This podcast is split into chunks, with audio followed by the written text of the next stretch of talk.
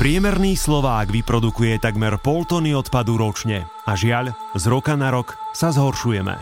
Za posledných 15 rokov narástla produkcia odpadu asi o 1/3. Celkovo Slováci vyprodukujú ročne 13-14 miliónov tón odpadu.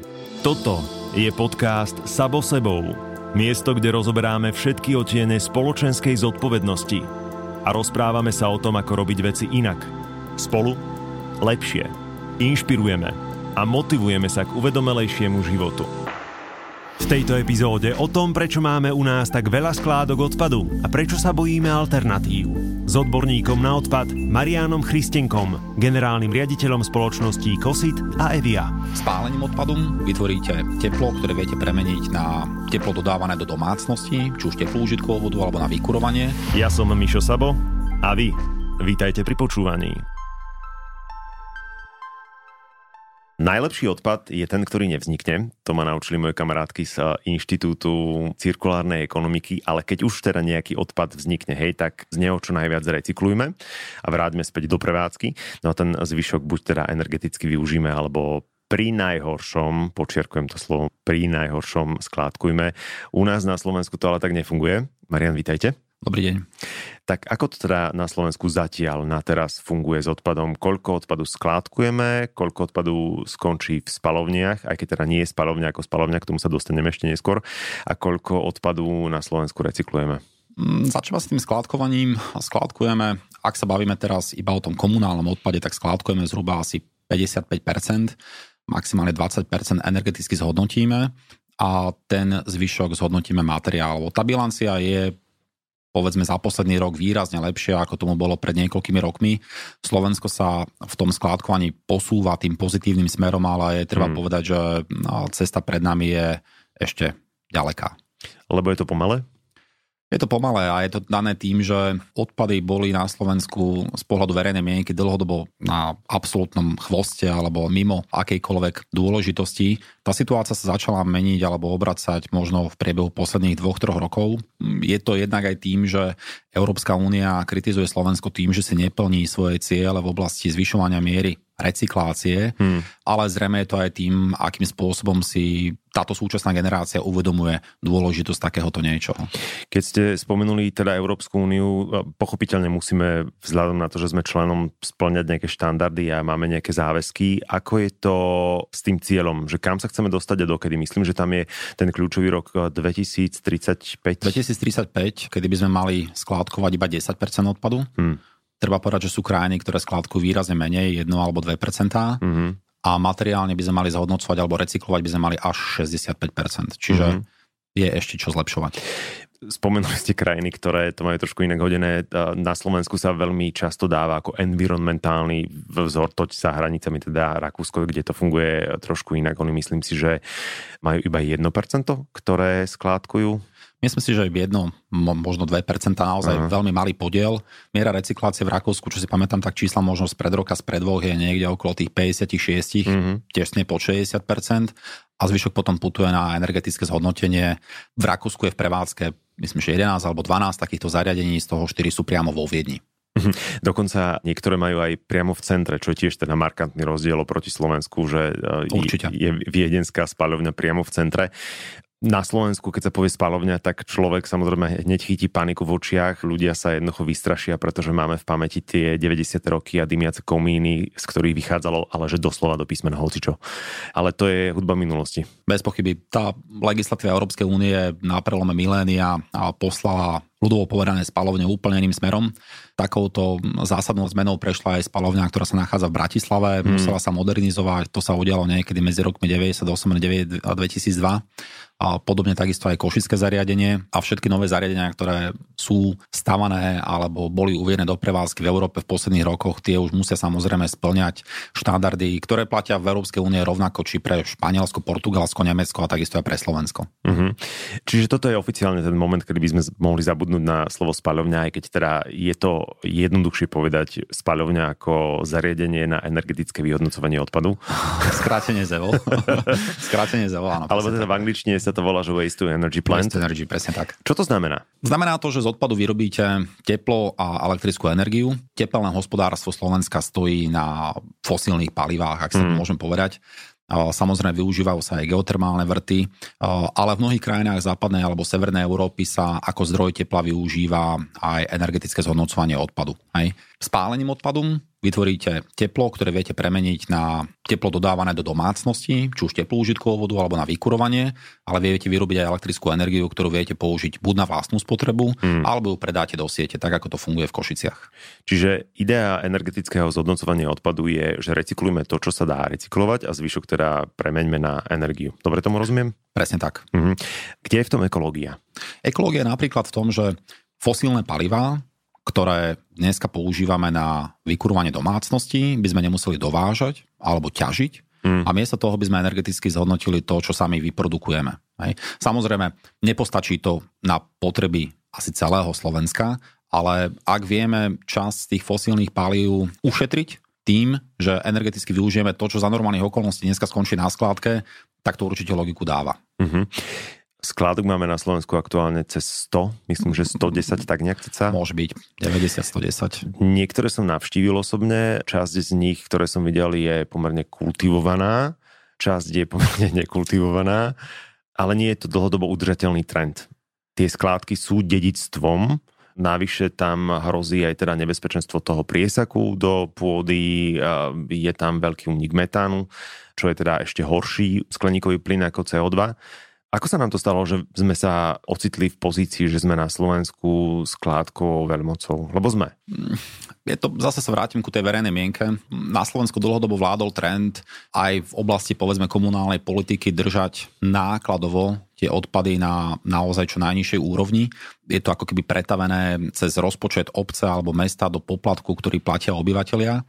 A nebolo veľmi sexy zvyšovať tieto poplatky domácnostiam. Hej. Takže kým oblasť, ja neviem, energetiky alebo telekomunikačný segment a mnohé ďalšie služby domácnostiam alebo služby verejnosti sa posunuli nákladovo v priebehu posledných 30 rokov na úplne iné úrovne, ten segment odpadov zostával absolútne rigidný. Hej.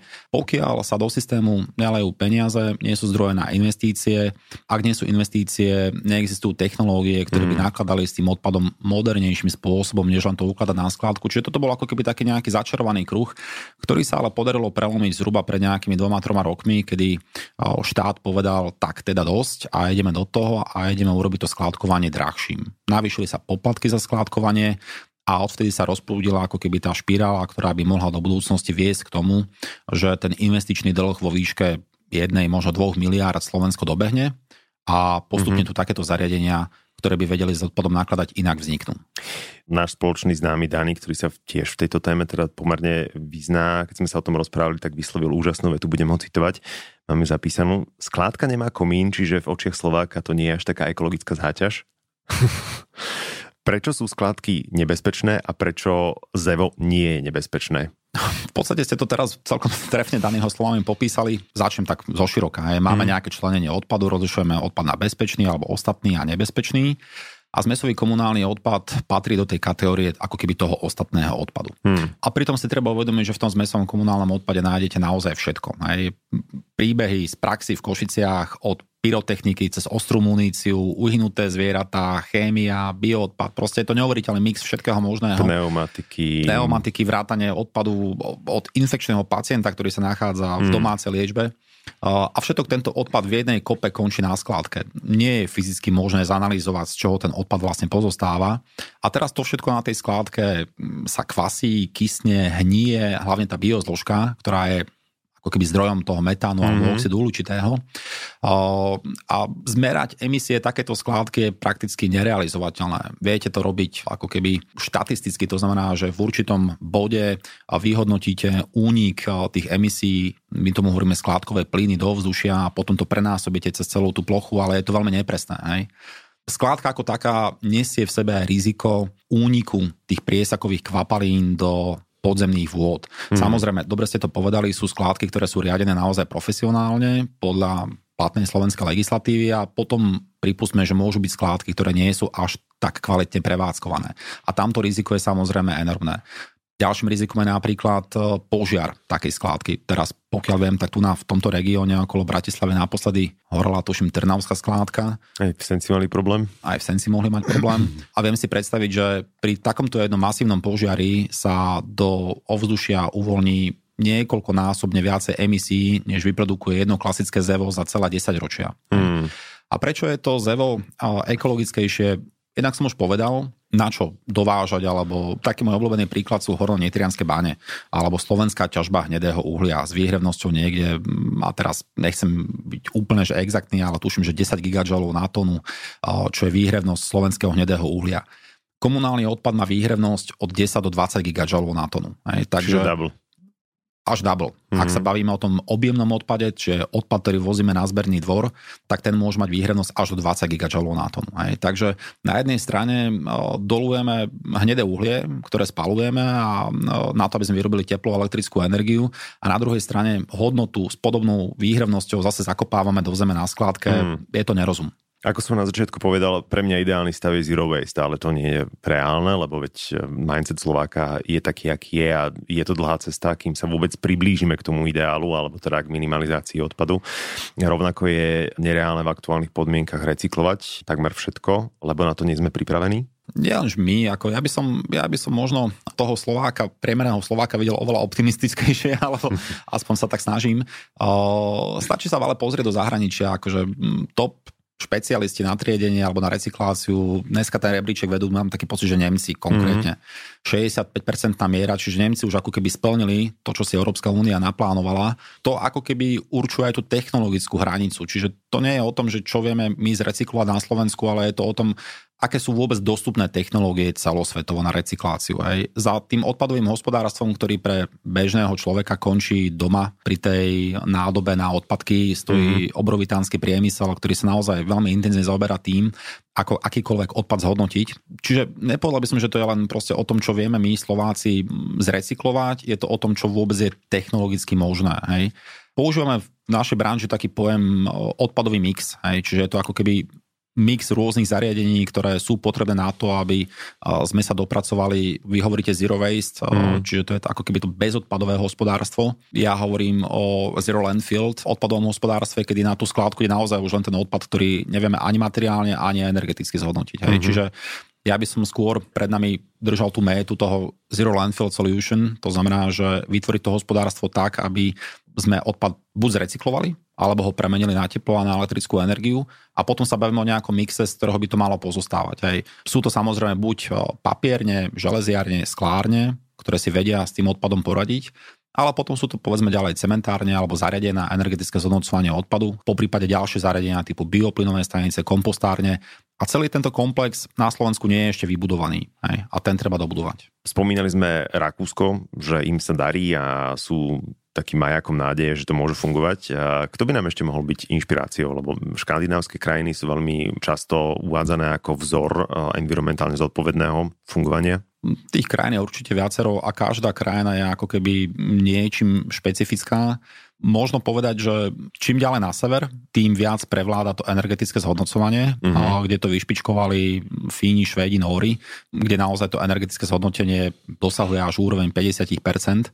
A je to dané tou potrebou. Hej. Vieme, že klimaticky je na tom Škandinávia inak ako Slovensko a tá potreba dodať teplo do domácnosti je naozaj zásadnejšia.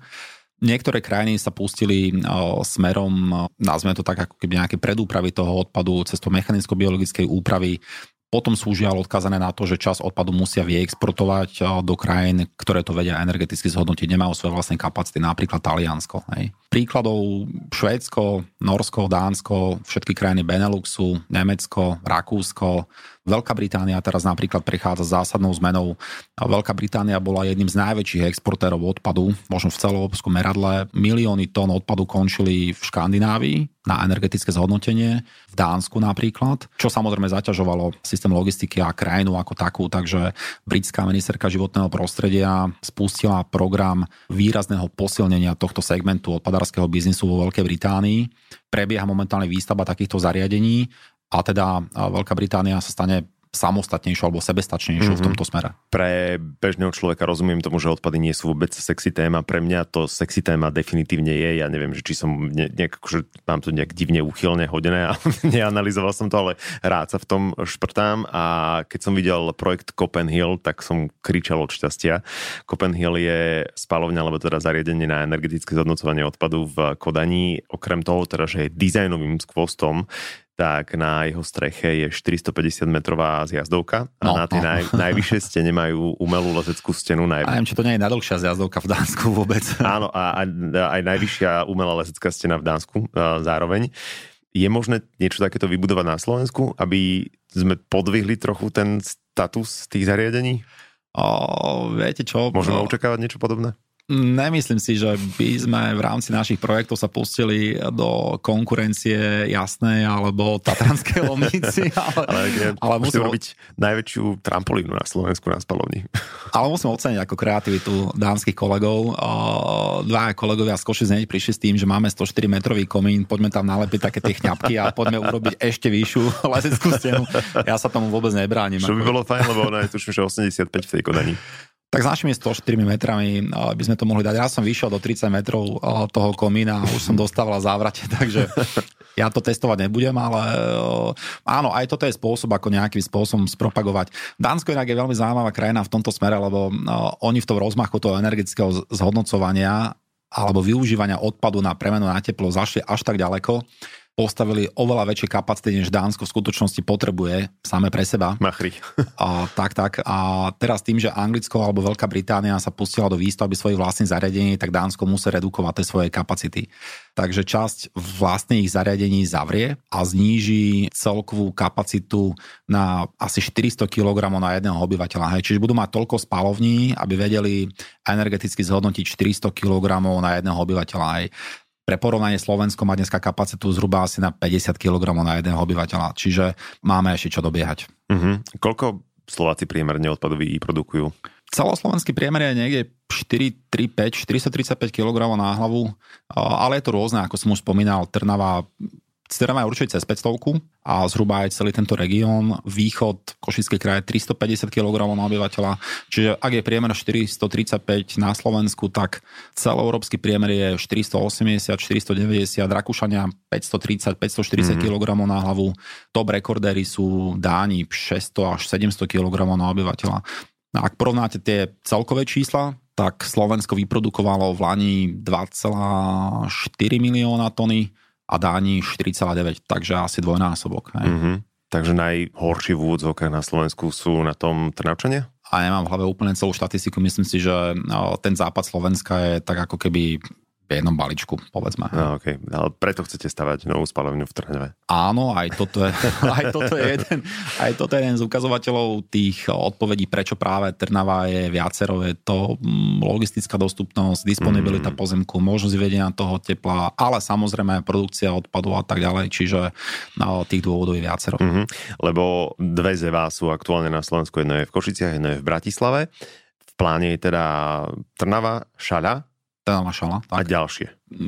Musím povedať, že ten COVID zasiahol veľa rôznych segmentov celého národného hospodárstva a investičný proces alebo proces posudzovania vplyvu na životné prostredie a všetky tie prípravné práce alebo v rámci tohto projektu sa výrazne spomalili. Čiže aj my sme trošku hodili spiatočku a povedali sme si, že budeme v tom týme viacej dbať na naše zdravie, než na to, aby sme boli rýchlejšie, než sme plánovali. Takže musím povedať, že u nás sa tie procesy trošlinka spomalili, ale kontinuálne sa hýbeme dopredu. Koľko by ste chceli mať zariadení na Slovensku? Projekt EVIA vznikol so zámerom postaviť 5 takýchto zariadení. Na tých našich prvotných plánoch sme zatiaľ nič nezmenili. Množstvo odpadu každým rokom rastie. Za posledných 15 rokov narastla produkcia odpadu v prípade toho komunálu asi o 1/3, 34%. A treba povedať, že tá diskusia na Slovensku sa stále dookola točila okolo toho komunálneho odpadu, čo je, nazvime to tak, špička ľadovca. Celkovo Slováci vyprodukujú ročne 13-14 miliónov tón odpadu. Hej. Obrovský diel odpadu pochádza z priemyslu, ktorý sám volá po tom, že potrebuje svoj odpad energeticky zhodnocovať. Množstvo priemyselného odpadu dneska končí takisto na skládkach, podobne ako toho komunálneho. Čo je teda paradoxné, lebo niektorí ochranári, nehovorím, že všetci, ale niektorí ochranári majú taký narratív, že veď na čo potrebujeme nové zariadenie na energetické zhodnocovanie odpadu, keď toľko odpadu neprodukujeme. Jednak si musíme pozrieť, ako je tá štruktúra toho odpadárskeho mixu postavená dnes. Máme dve ZEVA, sú tu k dispozícii nejaké kapacity v cementárniach a stále 55% skládkujeme. To znamená, že ani dnes sme ešte nedosiahli to, čo by sme mali dosiahnuť, to znamená ten 10% limit pre uloženie odpadu na skládku a treba sa pozrieť na to, koľko toho odpadu v budúcnosti produkovať budeme. Keď doteraz za posledných 10 rokov rástla produkcia odpadu v priemere zhruba asi 3% ročne, bolo by asi naivné si myslieť, že ten odpad už viacej raz nebude. Hej? A ak si tú krivku tak trošku potiahnete smerom doprava v tom grafe, tak sa dopracujete k tomu, že v roku 2035 to nebude 2,4, ale 3,2 milióna odpadu. Ak z tých 3,2 naozaj 65% zrecyklujeme alebo materiálne zhodnotíme, zostáva milión tón odpadu, pre ktoré nemáme dneska ako keby nejaké riešenie. Pokiaľ teda chceme splniť cieľ 10% skládkovania. Hej? Takže nie je možné hodnotiť ako keby tú budúcu potrebu len z dnešného statického nejakého modelu. Dobre, na záver.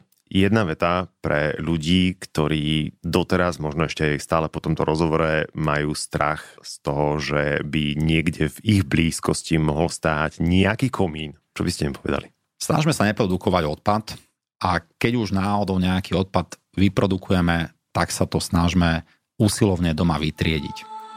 A potom je tam samozrejme možnosť predchádzania vzniku odpadu. V tom prípade vám odporúčam na vypočutie môj starší podcast so Zero Wasterkou Petrou Slezákovou. Mňa na sociálnych sieťach, na Instagrame aj na Facebooku nájdete ako MXSABO. Vážim si, že ste nám venovali svoj čas.